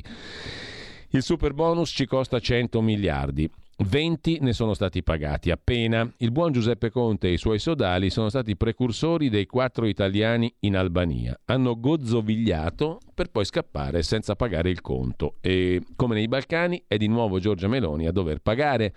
Tra super bonus e reddito di cittadinanza, le cambiali in bianco lasciate dai grillini ce le trascineremo per parecchi anni. In realtà paghiamo noi, casomai, non Giorgia Meloni, ma comunque questo è un altro discorso. Mentre i democratici alzano il muro per difendersi da Renzi e il garofano socialista punta a rinascere, uno dei partiti della Prima Repubblica, mentre Salvini rilancia il nucleare. Via la ricerca entro l'anno, produzione nel 2000 33, cioè tra una diecina circa di anni. Il governo punta a riportare il nucleare in Italia. L'impegno preso ieri dal ministro Salvini a Cernobbio prevede l'avvio della ricerca entro l'anno e un ritorno all'atomo in Italia nel 2033. Dica 2033. Si parte già nei prossimi giorni con il via libera del ministro Pichetto Fratin a una piattaforma nazionale per l'energia atomica sostenibile. Lasciamo con questo il tempo, andiamo a vedere la prima pagina di Repubblica. Apre Repubblica con un virgolettato, dal forum di Cernobbio gli imprenditori dicono, virgolette, sì al salario minimo, larghi consensi, alla proposta delle opposizioni, bisogna difendere le buste paga più basse. Sono i padroni che difendono il salario minimo. Dov'è il trucco? Dov'è l'inganno? Il ministro Giorgetti parla del costo del super bonus che paralizza la politica economica. Intanto in Italia sono diminuiti gli stipendi e non è una novità. Parla su Ustica l'ex ministro socialista Salvo Andò. Chiesi a Mitterrand di Ustica non disse una parola, reiterai la mia richiesta, si mostrò infastidito. Mm, cosa vorrà mai dire tutto ciò? E lasciamo con questo Repubblica, andiamo a vedere anche la stampa di Torino. Apertura dedicata alla manovra prudente, il disastro super bonus, cioè le parole di Giorgetti, limitare le rendite, premiare chi lavora, cioè è meglio il bene che il male, diciamo così, e sempre dalla prima pagina della stampa, PNRR, il pernacchio europeo, i soldi ci sono, la politica no, scrive Stefano Lepri. Schlein è in balia delle sue correnti, osserva il sempre acuto Alessandro De Angelis e poi ancora in prima pagina dalla stampa di Torino è tornata la Juve, il governo è ambiguo, respira corto, ha voglie identitarie, osserva il politologo da par suo Giovanni Orsina, e poi Napoli sorda alle note per il defunto Giovan Battista, ammazzato dal sedicenne, dieci violoncelli ai quartieri spagnoli, la musica sale verso le finestre, chiuse come le porte. Ai cittadini non interessa nulla il ricordo di questo giovane ammazzato. Con ciò lasciamo la prima pagina della stampa e andiamo a vedere la prima pagina della verità. La verità mette in apertura titolo principale Giuliano Amato che si rimangia Ustica, non ne so nulla. Il pezzo è di Giacomo Amadori e qui c'è uno sgub perché l'ex premier Giuliano Amato ha scritto alla verità. E cosa ha scritto Giuliano Amato? Altro che scoop sul disastro aereo. Ho solo rimesso sul tavolo un'ipotesi già accreditata, ma non ho elementi nuovi. Dei titoli di Repubblica non rispondo io. Conferma vent'anni di deposizioni incongruenti e cade dal pero. Mettere io in crisi il governo? Scusate, ma veramente una roba che mi irrita, proprio ho la pelle irritata a parlare di questo soggetto qua. La Gran Bretagna intanto fa la Green Exit per non affamare gli inglesi. Francesco Borgonovo a pagina 13. Bitonci l'abbiamo già visto, Scarafia pure. C'è Edward Luttwak, politologo, tutti con la Merkel, ora vedono che Silvio era meglio a proposito di Putin, che insomma bisogna arrivare alla pace ci siamo rotti le balle di questa guerra, dice Lutvak. Il dottor Sottile fa lo scaricabarile, scrive Maurizio Belpietro per tornare a Giuliano Amato e Ustica. E poi la bomba del super bonus che non è disinnescata. Dobbiamo pagare, ha detto il ministro Giorgetti, ancora 80 miliardi. I crediti, minor gettito per lo Stato, sono cresciuti di altri 35 miliardi. È un macigno su tre manovre, ha detto il ministro dell'economia Giorgetti. Disparità nord-sud, contratti territoriali, cioè qualcosa di simile alle gabbie salariali, dice il ministro Calderone parlando di contrattazioni di secondo livello. E poi Mario Giordano, caro generale figliuolo, in Emilia gli alluvionati aspettano ancora. La mappa delle periferie criminali in attesa del PNRR, oltre Caivano, ci sono tante zone calde che beneficerebbero di investimenti del PNRR tipo ma non se ne vede l'ombra e poi per l'omicidio della tabaccaia il fermato marocchino già con decreto di espulsione. Doveva essere espulso.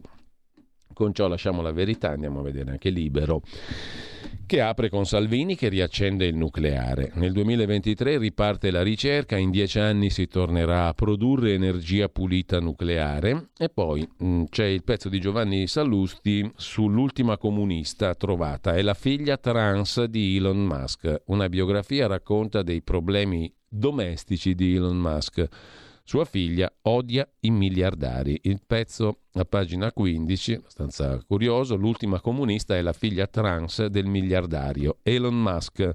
Il patron di Twitter ha rivelato, Vivian, la figlia, era nata maschio, ma ha voluto cambiare genere e nome. E ha detto il padre, pensa che i ricchi siano il diavolo e non vuole stare con me, ha raccontato il patron di Twitter sempre dalla prima pagina poi di Libero. Attenzione alla stangata dell'IMU nei comuni di sinistra, cambia la tassa, più potere ai sindaci, arriva la nuova IMU e rischio stangata nei comuni rossi per la tassa sugli immobili.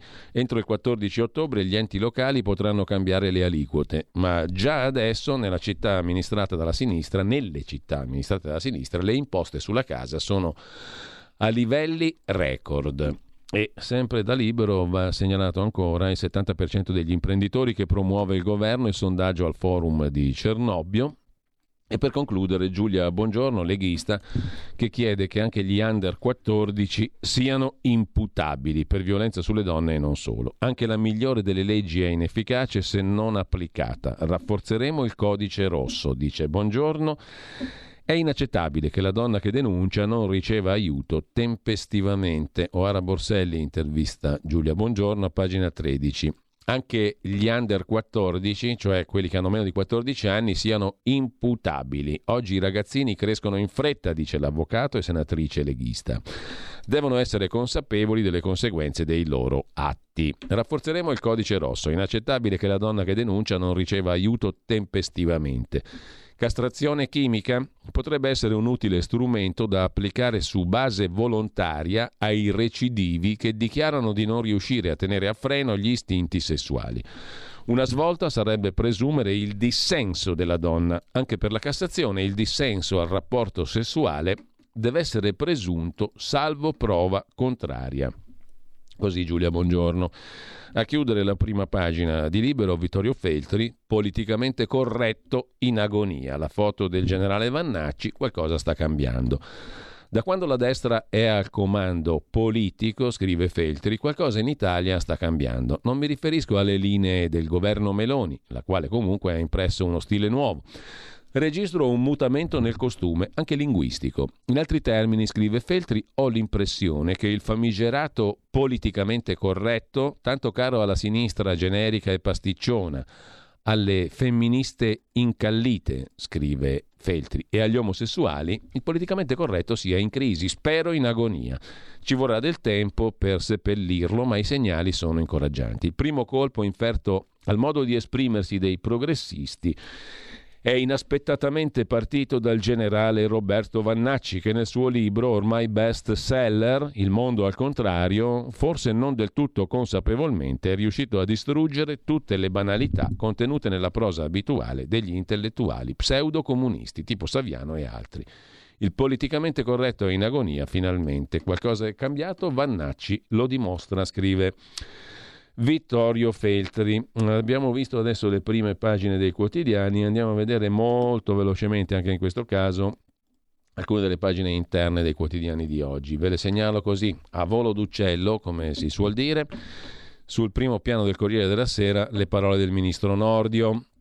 La riforma della giustizia non slitta, ha detto Nordio, sempre da Cernobio Forum Ambrosetti. Il civile è una priorità. La lentezza del giudizio civile costa il 2% del prodotto interno lordo e per arrestare una persona ci vorranno tre firme. Applausi al ministro. A Cernobio scrive il Corriere della Sera. A metà giugno il Consiglio dei Ministri ha approvato un disegno di legge elaborato dal ministro Nordio che propone modifiche al codice penale e di procedura penale. Il disegno di legge dovrà essere approvato da ognuna delle due Camere articolo per articolo. Tra i temi le intercettazioni, gli avvisi di garanzia, la custodia cautelare, scrive il Corriere della Sera. E sempre dal Corriere un'intervistona lunga lunga, pagina 6 al ministro dell'agricoltura e delle politiche agricole, sovranità alimentare e foreste, ovvero Francesco Lollobrigida. Ci sono diverse anime nella coalizione, ma Fratelli d'Italia ha il dovere di essere centrale.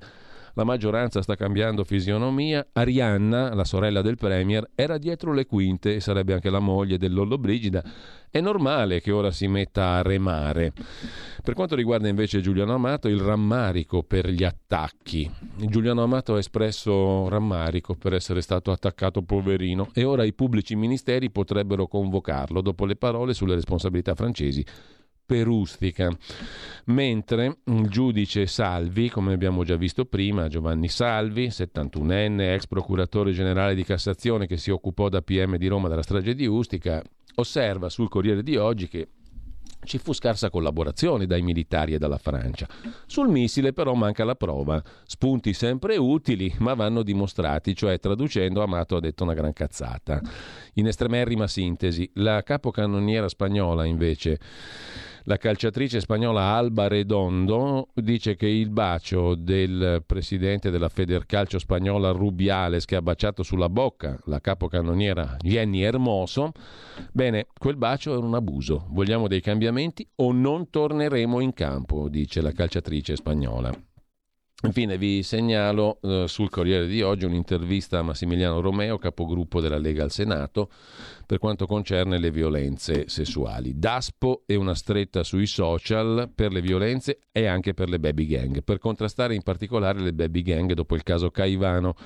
Portiamo avanti questa battaglia da anni, servono sanzioni più severe per evitare che i minori abbandonino la scuola, fino a prevedere di sospendere i benefici o i sussidi alle loro famiglie del signor Amadeus eh, che decide tutto lui e non i politici, abbiamo già detto abbastanza, e poi vi segnalo due pagine sul Fatto Quotidiano di oggi, pagina 10, pagina 11, sul business nelle viscere d'Italia. Parte l'assalto alle miniere d'Italia, dalla Sardegna al Lazio, in cerca di terre rare.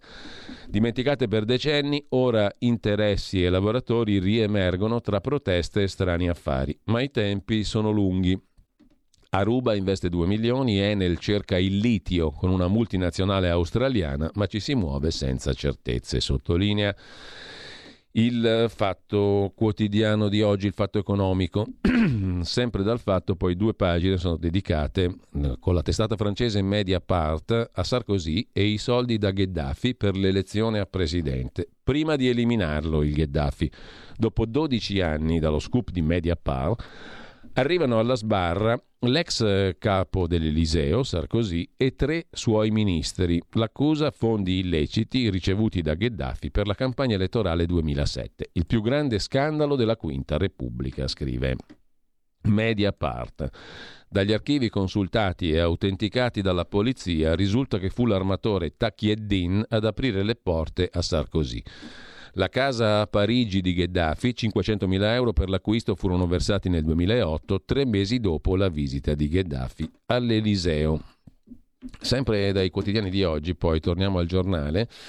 Vi segnalo sul giornale, eh, pagina 11, il commento di Fausto Biloslavo sul imam di Birmingham in Gran Bretagna Così si lapida un'adultera, il sermone shock dell'imam. In moschea si insegna a punire le donne, il governo congela 2 milioni di fondi. Troppo tardi per indignarsi, commenta Fausto Biloslavo. Tutti gridano allo scandalo per l'imam di una moschea di Birmingham che spiega in un video, con dovizia di particolari, come lapidare le adultere in nome della Sharia, la legge del Corano. Ormai è troppo tardi per lo sdegno. Zakaullah Salem della Green Lane Mosque pensa e veste alla talebana, ma è un cittadino britannico che non puoi neanche espellere se supera la linea rossa. Da una parte propugna la Sharia, dall'altra utilizza l'antica, democratica, garantista legge inglese per denunciare un insegnante che osava mostrare ai suoi studenti delle immagini di Maometto proibite dall'Islam. L'aspetto tragicomico è che l'imam della lapidazione è il responsabile educativo della moschea e proprio il centro di formazione per i giovani annesso al luogo di culto aveva ottenuto oltre 2 milioni di sterline di fondi pubblici. Lo stanziamento è stato bloccato, ma oramai si registra se non il danno, quantomeno la beffa. Basta guardare oltre manica per capire quanto sia tardi indignarsi per una deriva multiculturale senza nessun dovere di integrazione.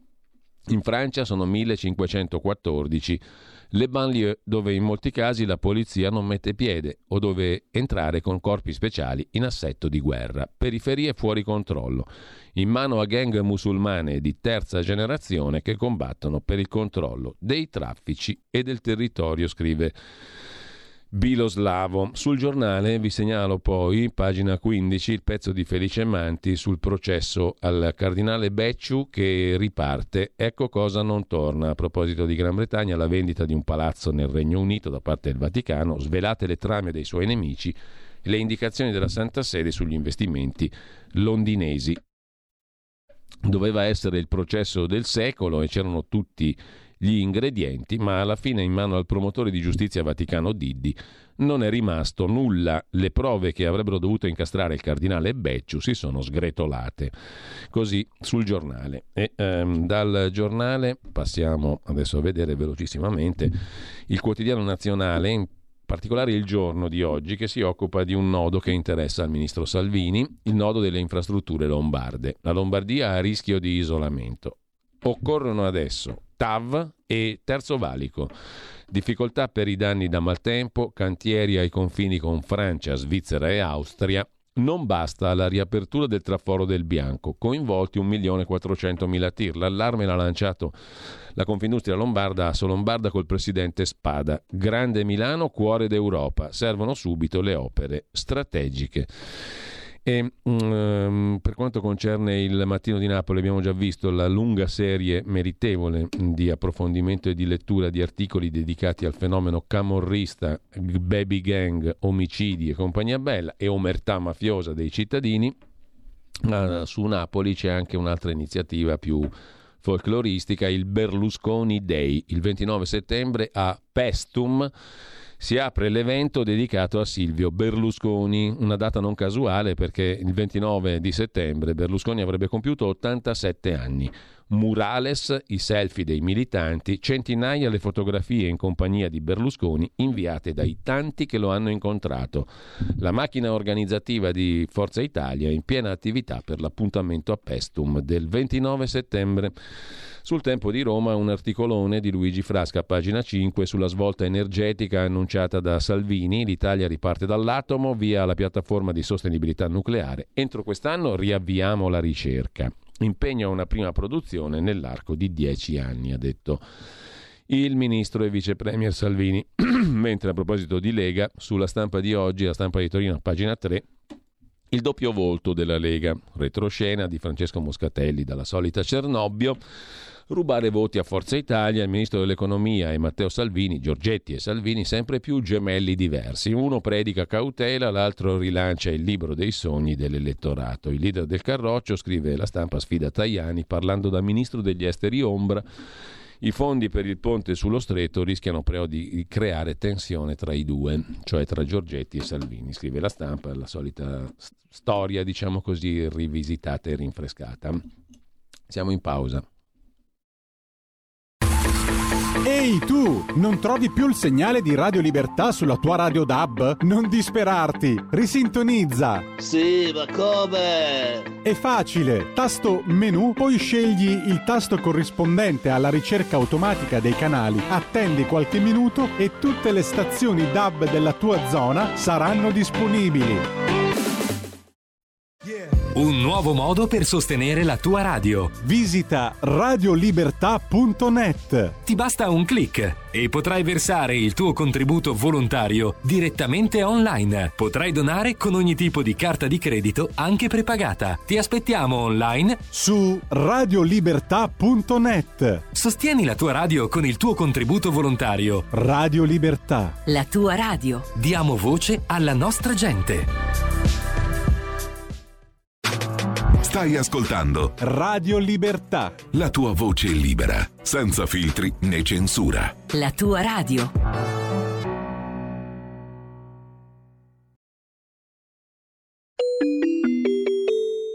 Qui Parlamento.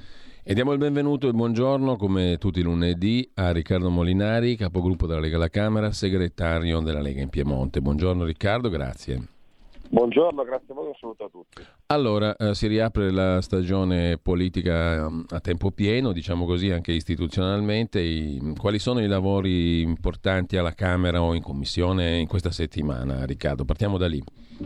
Beh, questa settimana in aula avremo eh, la, la, famosa modifica del codice rosso, quella voluta sì. da Giulia Buongiorno, già approvata al Senato, arriverà alla Camera quella che diciamo, aumenta i poteri del procuratore della Repubblica nel caso in cui non ascolti la vittima di violenza entro tre giorni, ci può essere un cambio insomma, per garantire questo poi c'è un provvedimento sul cyberbullismo e poi ci sono delle, degli accordi internazionali, quindi accordi internazionali con altri paesi, con l'Ucraina, con l'Unione Europea, insomma con, con, altri, con, con altri, paesi su diversi temi, sui brevetti industriali, sugli spazi aerei, quindi questi sono i temi fondamentalmente. Ecco, a proposito di cose penali, eh, mi riallaccio al discorso di Giulia Bongiorno, abbiamo letto poco fa una sua intervista su questi temi, no? compresa la questione del codice rosso di cui parlavi poco fa. Uh, stamattina uh, eh, leggendo il quotidiano napoletano Il Mattino, mm, abbiamo avuto una conferma una volta di più che certe situazioni sono veramente croniche. No? Giulia Buongiorno, tra l'altro, nell'intervista che citavo mh, mm, di stamani, mh, mm, propone di abbassare l'età della punibilità sotto i 14 anni in relazione anche a fenomeni come quelli delle baby gang o criminalità, soprattutto in quel di Napoli, ma non solo. L'ultimo caso di cronaca è quello dell'uccisione di un giovane musicista. No? Ieri è stato fatto un concerto, proprio il quotidiano torinese La Stampa oggi dà conto del fatto che questo concerto è stato completamente ignorato dalla popolazione del quartiere dove è stato ammazzato il ragazzo. No? Come a dire, a noi siamo un'altra cosa, non ci interessa ricordare la vittima, stiamo con gli aggressori, che sono di matrice camorristica naturalmente. Queste, queste vicende lì non, non c'è foglia che Camorra non voglia. Oggi il mattino di Napoli ha una serie di articoli molto chiari su questo punto e la stessa Caivano, teatro di un'altra orribile violenza, è un luogo nel quale comanda e impera la camorra. Eh? L'80% ha precedenti penali delle persone che vivono lì e non ci rimuove occupazione di abitazione che non sia voluta dai poteri mafiosi. Ora, sono situazioni talmente incancrenite, non solo negli anni, ma nei decenni, che risulta difficile intervenire con efficacia. Concretamente, quindi, Riccardo, cosa si può fare? Perché se no le Geremiadi ogni volta le facciamo e ogni volta sono sempre le stesse, no? Ma allora, il tema della punibilità, di anticipare l'età della punibilità, è una cosa su cui si può certamente ragionare. È anche vero che eh, dipende molto, insomma, è, è, è difficile trovare un'età uguale per tutti in cui si può definire che è l'età del giudizio, diciamo, l'età della consapevolezza. Eh, forse si potrebbe fare per tipo di reato, adesso che sono, sono si tratta di reati contro la persona, quindi più violenti, l'omicidio, le lesioni, eccetera, in quel caso voglio dire dove è evidente che eh, si sta facendo comunque qualcosa di sbagliato e si crea il danno maggiore all'altro, in quel caso si potrebbe pensare di abbassarla eh, insomma, vedremo anche se ci saranno delle proposte a riguardo. Per quanto riguarda sai, la mm. cultura mafiosa in determinati quartieri, in determinate realtà, cosa fare è qualcosa che ci chiediamo da, da tanti anni. Da 160 anni più o meno. Eh, mm. Esatto, come scardinare quella mentalità. Sono luoghi in cui di fatto lo Stato è sostituito da un altro Stato che è in grado evidentemente di controllare meglio le persone, dare risposte a, quella, a quel territorio, a quei cittadini è quello il legame che si viene a creare fondamentalmente. Poi c'è il tema della paura, anche che magari insomma, la gente ha difficoltà a farsi vedere al concerto piuttosto che prendere una posizione perché ha paura di quello che può succedere. Eh, diciamo che fa strano sentire queste cose qua nel 2023 in un paese che dovrebbe essere un paese dell'Unione Europea, che dovrebbe essere un paese moderno, eppure abbiamo ancora regioni in cui esistono situazioni di questo tipo, anzi il cancro purtroppo è stato esportato anche in altre regioni dove il problema non esisteva, ecco, eh, in alcune realtà magari con forme diverse, eh, modalità di appartenenza diverse, però purtroppo si manifesta anche lì. E cosa fare? Lì sono provate le leggi speciali, sono fatti maxi processi, eh, si è fatto di tutto, eh, eppure il fenomeno persiste, forse in maniera, devo dire, meno invasiva di una volta, però diciamo che anche che non tutto quello che è stato fatto è stato fatto in modo sbagliato, perché certamente il potere e la presenza anche di gestione territoriale delle mafie oggi non è quella di 30 anni fa, ecco, non è quella di Falcone Borsellino. Quindi c'è anche da dire che il lavoro fatto in tanti anni, anche sia dal punto di vista del contrasto alla criminalità, sia dal punto di vista dell'informazione, della creazione di una coscienza comune, dei risultati mm. dati. Poi anche in questo bisogna sempre fare il distinguo, perché poi sai un conto è fare l'antimafia diciamo, eh, in maniera educativa, raccontare le cose, spiegare, informare, un conto, poi ci sono anche i professionisti dell'antimafia, no? quindi quelli che con l'antimafia sono creati una carriera a parte per poi magari spendersi in politica, ovviamente sempre contro di noi, sempre dall'altra parte, quindi anche lì ci sono da fare delle distinzioni tra chi si impegna sui territori a fare battaglie antimafia in maniera diciamo, seria e disinteressata e chi ne fa diciamo, un fattore di ego personale piuttosto che di eh, collocazione politica da una parte. Eh, però cosa fare? Insomma, mm, le cose sono queste qua, che ci siamo già provati a inventare di tutto, bisogna continuare su quella strada e sperare che il fenomeno sia bello. Eh, Riccardo, un altro tema, migranti. Abbiamo letto stamattina due articoli, uno che riguarda Modena, dove il prefetto ha chiesto aiuto ai parroci per accogliere gli aspiranti profughi. Mm, le strutture sono ormai sature. Un altro da Parma, dove invece i cittadini in un quartiere di Parma, Martorano, sono scesi in piazza per dire no a un centro di accoglienza per aspiranti profughi perché qui non ci sono neanche le fogne da anni, siamo ignorati dalle istituzioni, ci calcolano solo quando bisogna votare. Siamo a Parma e Modena, ma la questione è un po' più generale. Che fare?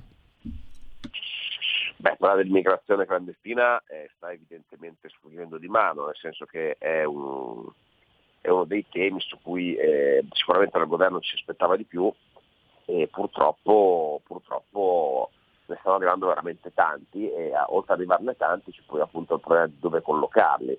E il governo ha annunciato, il ministro Piantosi ha annunciato che ci sarà la costruzione di, di una serie di nuovi eh, centri di identificazione e di espulsione, CPR, quindi grandi centri in cui mettere dentro i clandestini in attesa di esprimere le pratiche per eh, il riconoscimento dello status di rifugiato o meno o, o dell'espulsione chiaro che costruire questi grandi centri che evitano l'accoglienza diffusa eh, richiederà tempo e quindi nel frattempo, visto che le strutture che ci sono sono tutte piene, eh, sta iniziando la distribuzione eh, diciamo, sui territori, portando a questo tipo di reazioni più condivisibili da parte dei sindaci e dei cittadini. E sono, come sapete ci sono dei, degli accordi con la Tunisia, insomma ci sono delle interlocuzioni con i paesi di partenza che fino adesso hanno limitato in maniera eh, molto ridotta gli arrivi, gli arrivi quindi le partenze. L'unica soluzione è non farli partire, come abbiamo sempre detto, bisogna fare in modo che questi non arrivino, perché una volta che arrivano in Europa e che arrivano esattamente in Italia, in Italia dobbiamo stare, dobbiamo tenerci, perché tutti i discorsi sull'Unione Europea, sulla distribuzione, sono parole, fino adesso non hanno dato risultati. E per farlo, per carità, il governo sta lavorando bene, cercando diciamo, eh, di interloquire con quei governi, come aveva fatto anche Salvini, Minniti ai tempi con la Libia. Purtroppo eh, i numeri eh, ci dicono che il problema non, non, si sta riuscendo a gestire, riuscendo a gestire. Questo la vedo come una grande tegola anche sul futuro del governo, perché l'autunno sarà veramente disastroso con tutti questi arrivi perché eh, piano piano nelle città inizieranno ad accorgersi, si mm. inizieranno a vedere tutte queste persone e non si saprà dove metterle.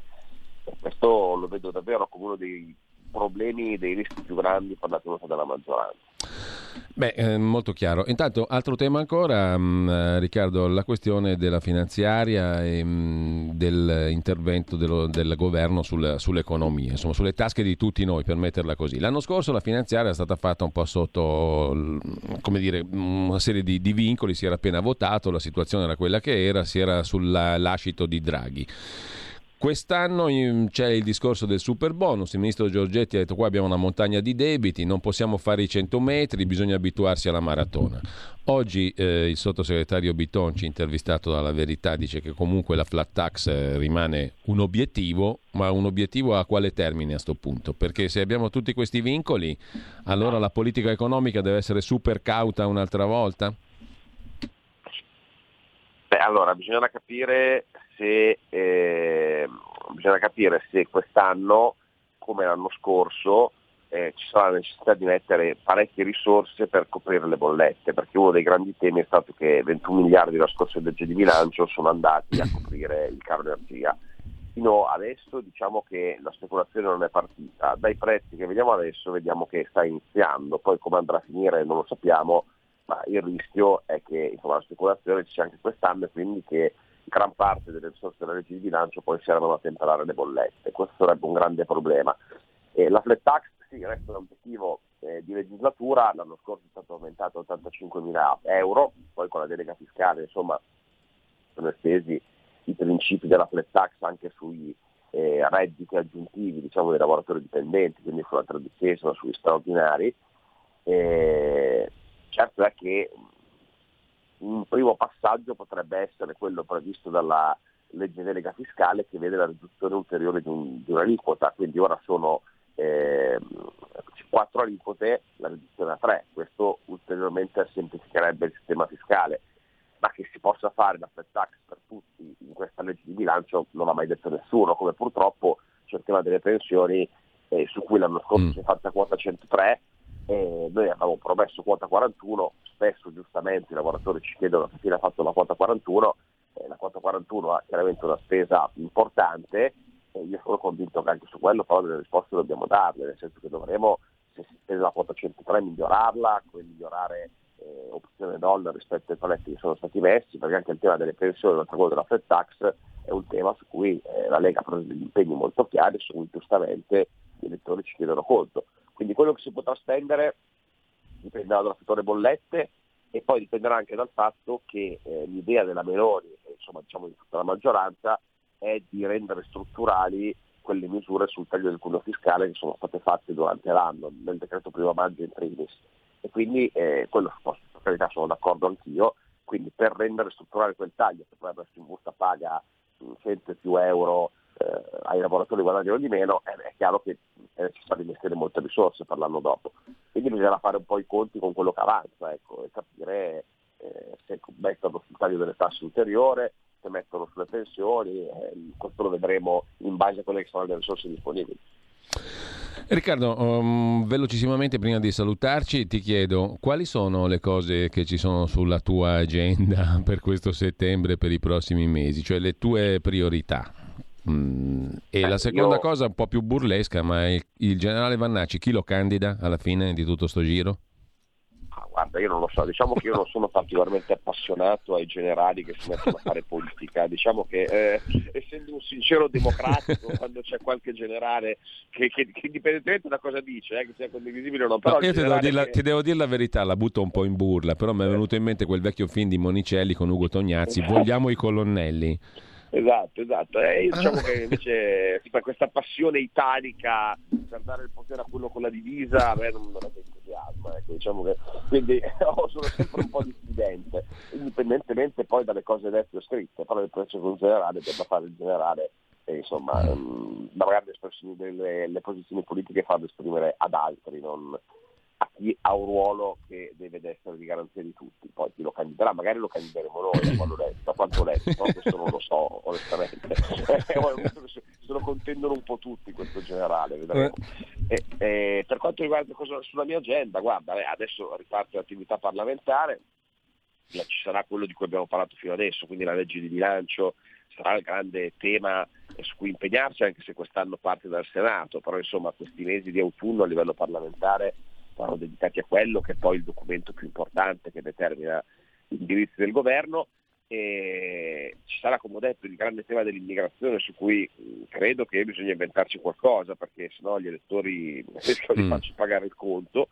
E poi sai, io qua, eh, in, eh, togliendo il ruolo di capogruppo, facendo il ruolo di segretario regionale, noi qua abbiamo le elezioni regionali insieme alle europee, quindi saremo molto impegnati. Stasera abbiamo un direttivo regionale, siamo impegnati in organizzazione di eventi, momenti di incontro, organizzazione della campagna elettorale per, per le regionali del Piemonte, insomma, dove è possibile una riconferma del centrodestra, ma insomma, diciamo che il Piemonte è un po' diverso dalla Lombardia dal Veneto, quindi non si può mai dare per scontata, ecco, una di quelle regioni che cambia spesso colore, dove è possibile anche la vittoria della sinistra, quindi dovremmo impegnarci molto.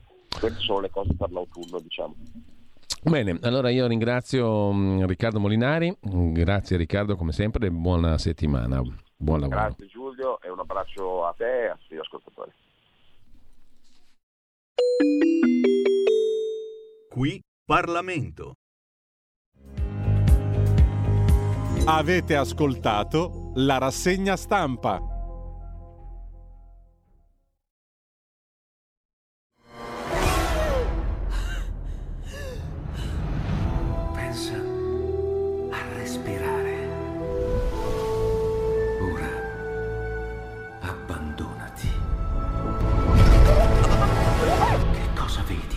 Luce. Oscurità. L'equilibrio. È tanto più grande. C'è stato un risveglio. Hai sentito? Conosco una sola verità.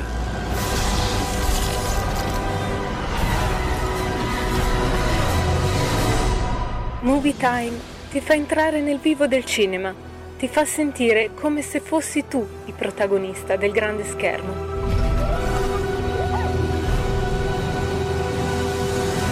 ogni sabato dalle ore 16.